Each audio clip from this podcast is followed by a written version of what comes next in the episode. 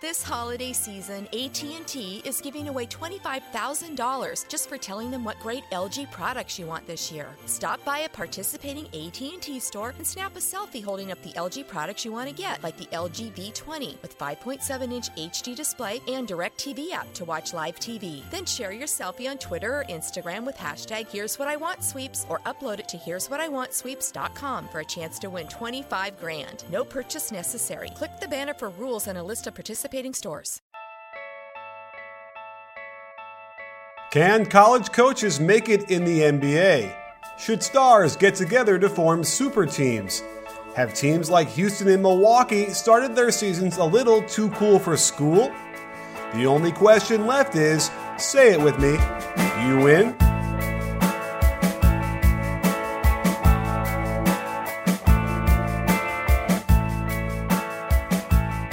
Hey, sports fans, Coach Nick here, and welcome to our B-Ball Breakdown podcast.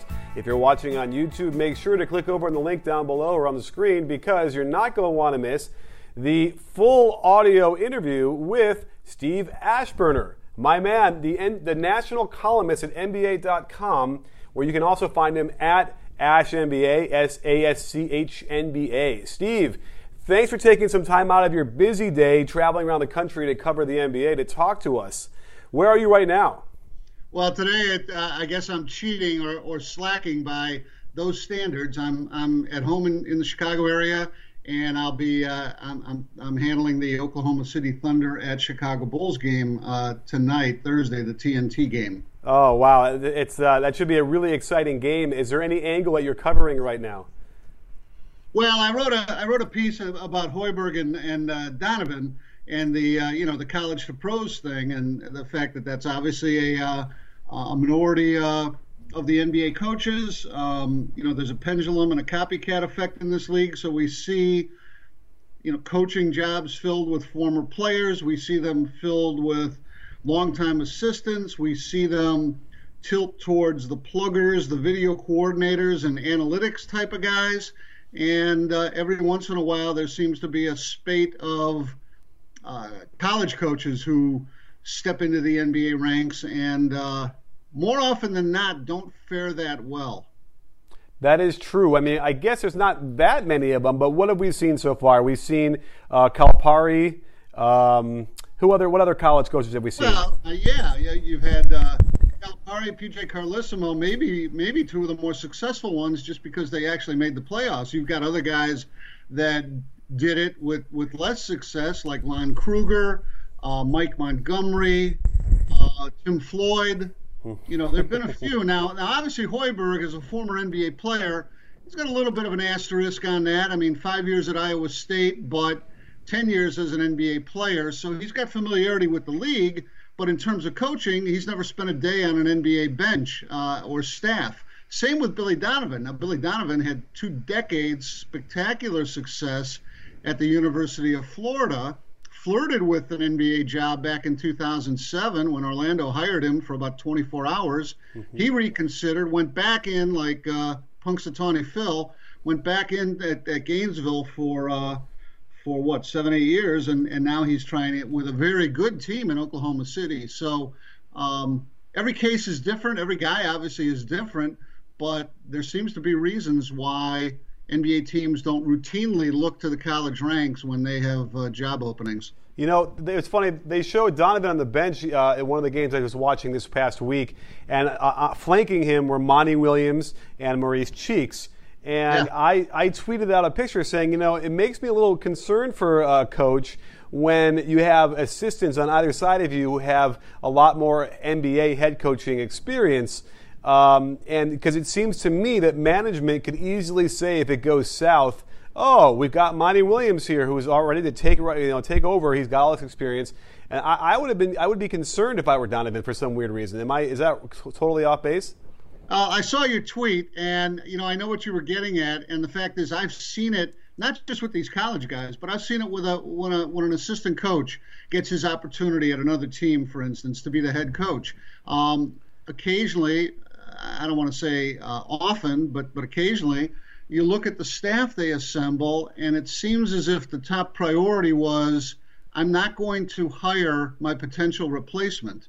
And so, you know, there's a paranoia, I think, that does pervade some of this stuff. On the other hand, two reasons I would say that better that Billy Donovan has, you know, the guys he has, Monty Williams and Cheeks on the bench in Oklahoma City. One, you're supposed to have the best staff you can have. Everybody is supposed to fire on all cylinders as often as possible. And if I'm going to be judged on a one-loss record after 82 games, assuming you make it that far, I want to have had the best input I can get. So I want to have competent people to delegate to. I don't want to just have somebody around because, well, I know he's not going to get my job. That's a lousy standard. And yeah, well, that sort of goes into the other thing. I said two things, and the other one simply being I want as many smart heads on the bench as I can tap into, people that have been in situations. Obviously, Cheeks as a player and as a coach, Monty Williams, you know, fresh off the head coaching gig in New Orleans. You know, they know the league best. When you're coming into all this newness, you know, not only in style but in substance, coming in from the NCAA to the NBA, I think you need to be strong enough and have a thick enough skin to want the best possible people around you. So I'm glad that Billy Donovan has guys who, you know, might right now be better NBA head coaches than he is. Sure. You know, it's funny because in college, I don't watch a lot of college, but it's my impression from talking to a lot of coaches and players that they have so much more control over the game. They had a 35-second or a 30-second clock now. They're calling plays every possession down. They're running these like sets that take 15 seconds just to get into them before you're attacking.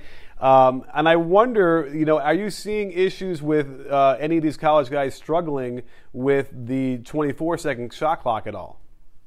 Well, I haven't noticed it. I have not seen Oklahoma City except a little bit on television to this point. But I've seen Chicago multiple times.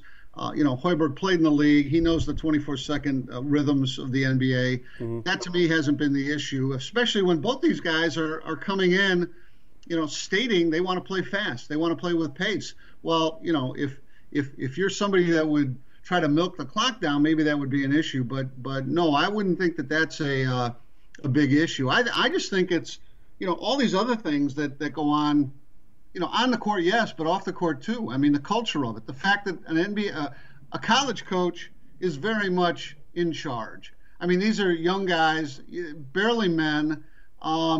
You know, they listen to a college coach out of fear, if no other reason. In the NBA, the size of the paycheck can matter. And while the coaches are very well paid, they're generally not paid like the NBA stars. So stars let you coach them. In college, if you choose to go to that school, I mean, your butt is that coach's for the duration that you're going to be there. Absolutely. That's a great point as well. So where else have you been traveling around to see games and interact? It seems like you did a couple pieces on Miami. Were you covering them a little bit? I caught Miami when they played in Cleveland last Friday. I was in Cleveland for that game, which, you know, I know we're a year removed from LeBron's departure from the Miami Heat, but, you know, it's hard to watch those two teams on the floor together and not think of all the, you know, the crossover and the pollination that went on there during his 4 years with the Heat. And so it was interesting to me. I talked with Dwayne Wade, who, I don't know, I find all those guys more likable now. And it, Not that I held a grudge, it just sort of stuck in my craw for a few of those years that I like things better when the best guys are competing rather than teaming up to maybe do a little bit of bully ball. And so the fact that LeBron went to Cleveland I thought was terrific, back to Cleveland. The fact that Wade and Bosh are going to figure it out with new pieces now, I like that better. You know, I understand what the appeal was. When the Big Three, you know, formed in the summer of 2010, I just happen to like the league better when you've got your stars spread around and, you know, nobody's looking to take a shortcut necessarily. Now, LeBron certainly assembled help, but a little different it felt. It wasn't sort of this, the class of 2003, you know, deciding we're going to dominate the, you know, however many championships and NBA finals. Well, you know, it's kind of funny because, you know, you're a man of experience, and you go back pretty far into the NBA where, you know, we saw all the criticism from Barkley, and I think maybe even Jordan got into it as well. What's that? Yeah, no, you're right. Those are the guys. Several guys said that. Magic, I think, chimed in. Yeah, and I get it. You know, the funny thing is if you look back, like, you know, Red Auerbach would stole the players basically to make that the best team in the 80s for the Celtics, right? And you know, I wonder where does the romantic notion come in where we like to see, you know, the teams draft a player and then help him improve, and then the team stays together for a few years and gets their lumps. I wonder what do you think where does that come from, and why is that more appealing than just signing players like the Heat did? You know, I'm not sure. I get that. I mean, is it more palatable when a general manager assembles a team of stars as opposed to when the stars assert that control themselves? You know, it shouldn't be. But I think maybe the fact that the team building that's done sort of behind the curtain isn't as blatant or as offensive, you know, as when you see it out in the open. And it seemed like, you know, to me, it's like going to the YMCA and you play a pickup game, and clearly the best players on the floor decide, okay, we're going to be our team, you know, and all you nerds and schlubs, you know, you try to beat us. And it just, there's a fairness factor there that, you know, if it's sort of like, well, we have a league and we all have teams and our team stinks, but we're going to show up and try the best against that other team in the league that was put together by whomever. I don't know. It seems there's a layer there that's not quite as not rubbing your nose in it quite as much. I felt that those guys were kind of rubbing their nose in it. It felt like LeBron was bailing on the whole Cleveland thing. Wade seemed like he was recruiting his big brother to kind of fight his fight. So, you know, there was a lot of that stuff. Maybe it shouldn't have bothered me like it did. It bothered me basically that first season. And then when Dallas beat them in the finals, I thought, okay, well, they are going to have to earn this regardless. Mm-hmm. But I welcomed LeBron going back to Cleveland and, you know, the Miami situation, those guys having to sort of prove it again. Well, let's talk about your relationship with players, because I'm sure a lot of people would be really fascinated to get into your head a little bit on what that's like when you're getting access and you're trying to interview these guys, and they either do or they don't want to even be there at the time. You know, in the last couple of years, has anyone stood out in your mind who's been, you know, particularly interesting and open about talking to you? Oh, boy, I'd have to give that some thought for a little while. I think that generally speaking, you know, access is a real issue right now for people in the media, and that I don't expect anybody to, you know, hold a telethon or break out the handkerchiefs for us. But the fact is, we are there in the best of times, you know, to be where the fans can't be and to relay the personality and the thoughts of the players and the coaches, you know, to the people that you know care enough about it in our audience. So there are a lot more media representatives now than there used to be.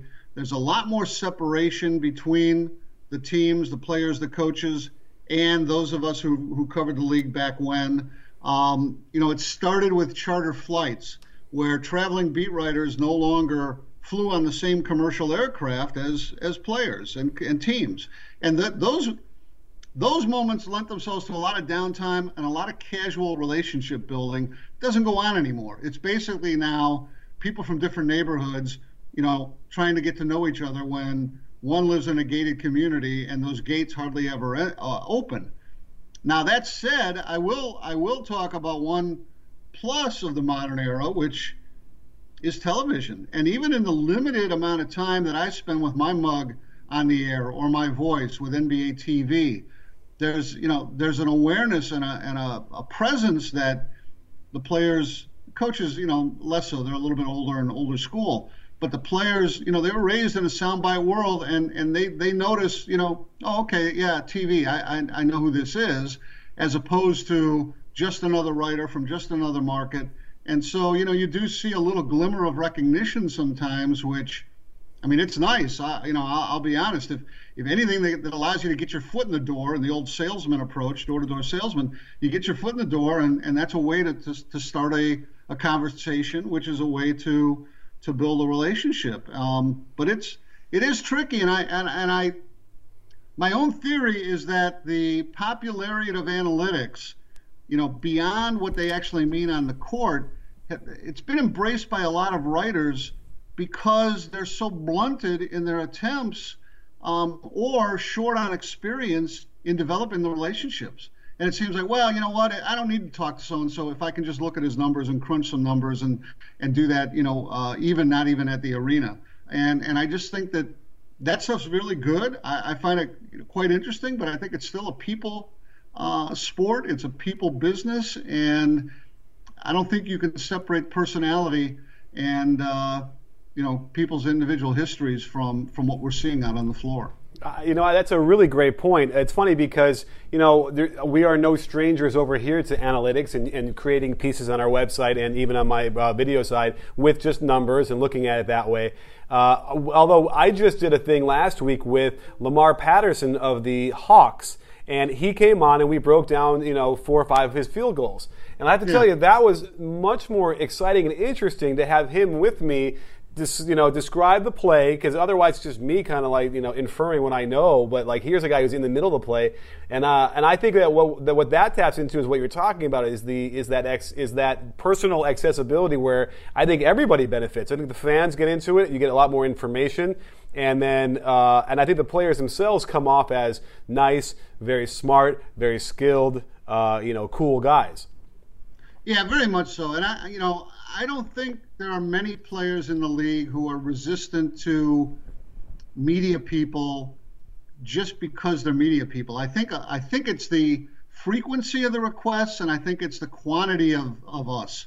And when they look at 12, 15 people huddled around, I can see where that can be a little bit off-putting. And when they get asked multiple times in a short frame of time, do you have a minute? Do you have a minute? Do you have a minute? I could see that being a problem too. I don't know that there are guys that just aren't. Well, there are some, obviously, always when you have 450 players, but I don't think there are that many that just want to be nasty. 20 years ago, I said that the NBA was by far the best league to cover. The NFL's got this militaristic approach to things, very controlling. Baseball requires such investment of time, and I've always had the view that they call their locker rooms clubhouses for a reason, and they're always quick to remind you that you guys aren't in our club. This is our club. We essentially live here for 162 games, and you reporters are interlopers. Whereas NBA, it seemed like you had a lot more individuals, you had a lot more carefree spirits. I always thought it was a great access sport. People rave about hockey, the NHL, as well. It's changed a lot in the NBA, and I'd hate to see it go much further because we do lose a little sense of who it is we're following. Well, let's focus on some of the teams right now and what's going on this year in the young season that we have. And has anything come across your desk or your eyes that struck you as interesting about the season as it started? Well, I had this feeling last night in watching the first of what'll be 4 meetings between the Clippers and the Warriors, and everything that the Warriors had done in their 5-0 start, that is there any way we can just sort of fast forward to deep May? I'll give you that. I'll say, okay, let's get to the conference finals. I don't need to go all the way right to the finals here, but it has this feeling that there's a coronation that's going to go on here more than there is a competition. The Warriors just seem to be playing at a level above everybody else.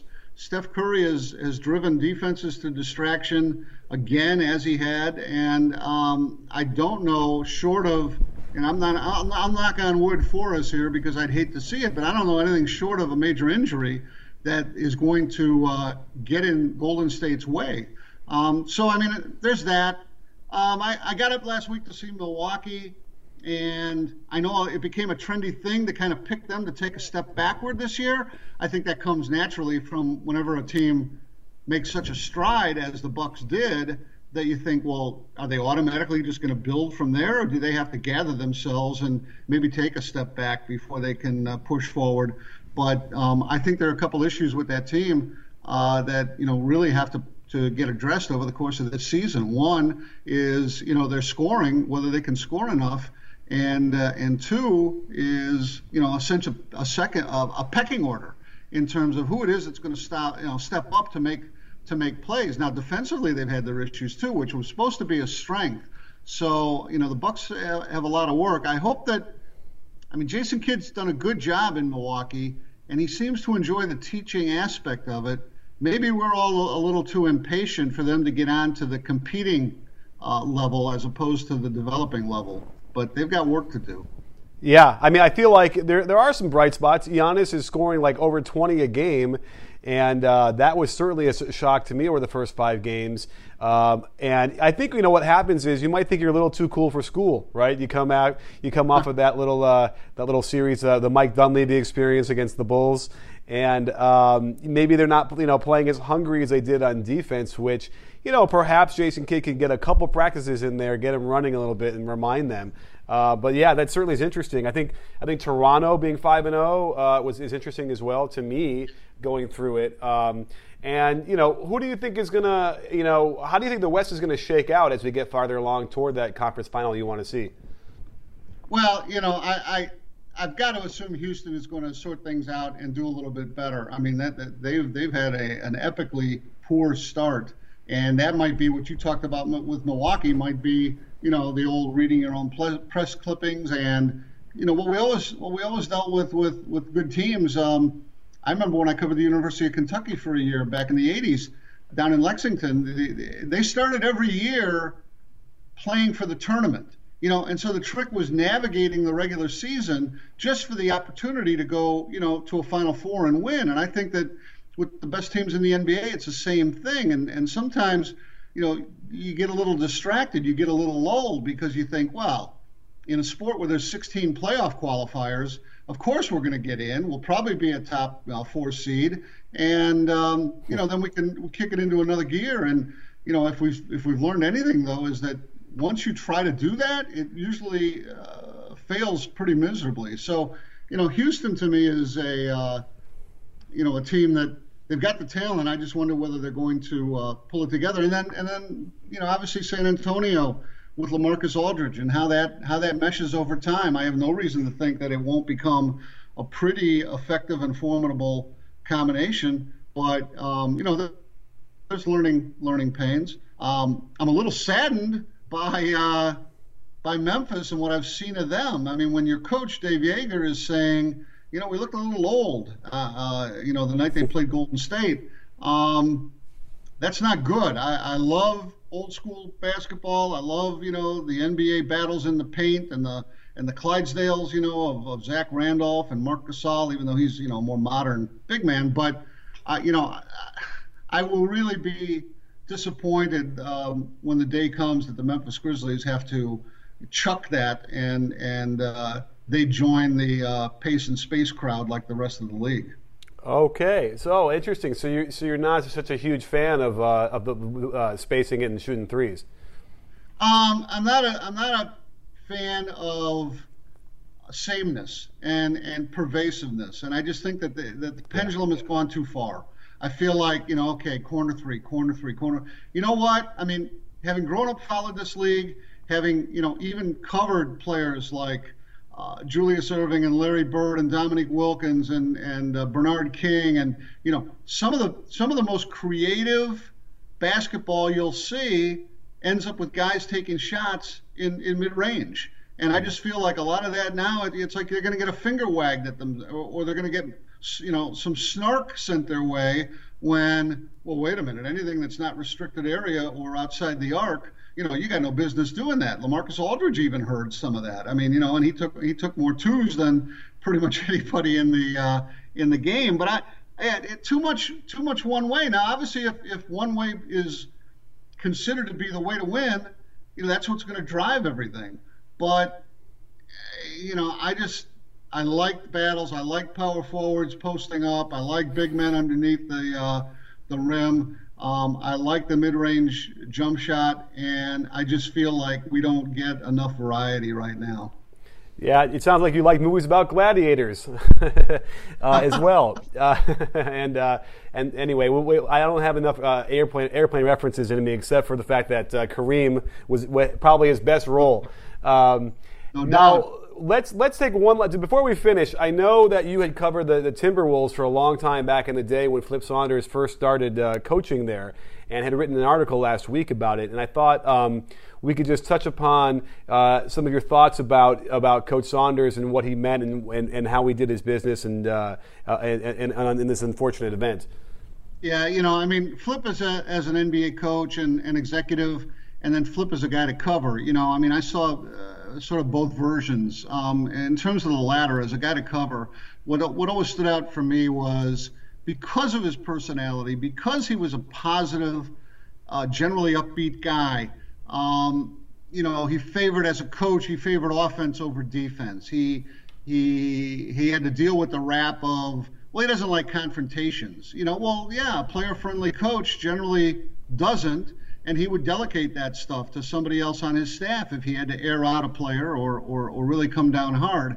And the way that it showed up in my dealings with him was, even if he didn't like criticism that I had to write, or a story that I had to break that wasn't great for the team's image, or you name it, he didn't hold grudges. And within 24 hours, he was back to the, the same old Flip. And the attitude that permeated from him was, hey, we're all making money, making a living in basketball. That's pretty darn good, and why are you going to have a storm cloud over your head? So there are coaches and there are people in the game that harbor grudges, and there are media people that have vendettas, and there's a lot of sort of smallness and nastiness that can rear its head. And with Flip, it was just sort of easygoing, and that was much appreciated, because I covered his 10-year run in Minnesota the first time around as a beat guy.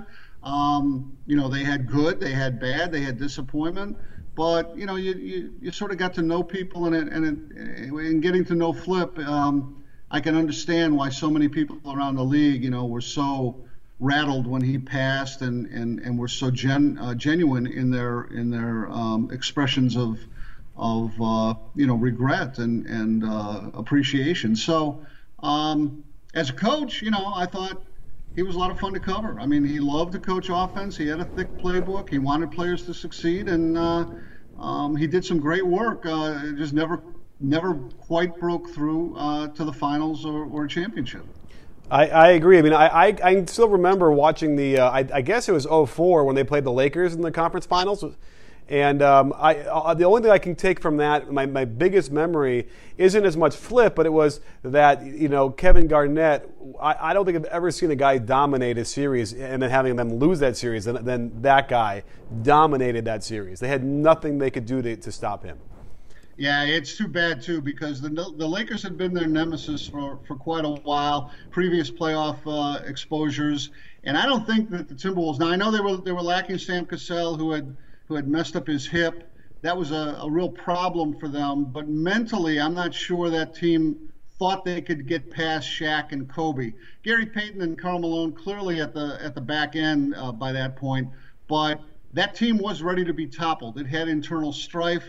The Pistons took care of that. I think if Minnesota had had a little bit more confidence, in addition to a healthy Sam Cassell, that's a big if, I understand. But that team could have broken through. Who knows how that would have affected Minnesota the next year? They might have been able to keep it together for at least another year with Cassell and Sprewell. Maybe those guys get a little bit more taken care of and happier contractually the next season. So who knows? And at that point, then does Garnett, is he as willing to move in search of a championship if he was able to win one in Minnesota? So it's fun to look back and think about what if, even if it didn't necessarily go the Timberwolves' way. But it was a tremendous team. Garnett was at the peak of his powers, and I broke him in as a Timber pup when he was a rookie in 1995, and to see the Hall of Fame career that he put together and the passion that he brought, night in, night out, whether he got under people's skin or crossed the line of decorum at times, I get that, but I'll take it if I get all that passion and production along with it. So I really enjoy seeing guys who play that way, and the fact they're few and far between makes it even more special. Absolutely, and you know, we'll have to remember Flip from those teams and the success they had and what he meant, because you know, those were special times. And you're right, a couple things change and break differently than he's probably not done coaching there in 2005, and then a lot of things change. No doubt, no doubt. So I just think that it's a shame, but I'm going to try to look at it as a positive that a lot of his work as an executive. Obviously, there's always tweaking, there's always further moves, but the foundation in Minnesota has been set. It would have been great for him to be around and now see that come to fruition and see what they can build on top of that foundation. But I think they're on their way. I think that he was able to get enough work done before he had this, this illness that. It should be a good run now for Minnesota, and they certainly deserve it. Well, Steve, you laid a very good foundation for the knowledge that we need to have for the NBA season going forward, and I can't thank you enough for coming on. And you'll have to come on again. We'll check in with you later on the season. Yeah, please do. I didn't mean to ignore the elephant in the room. I mean, the Chicago Bulls have their issues too right now, so maybe we can check in and check up on them the next time around. Absolutely, you got it. And don't forget, sports fans, at B-Ball Breakdown, we're not a channel, we're a conversation. You in? You in, Steve? I'm in.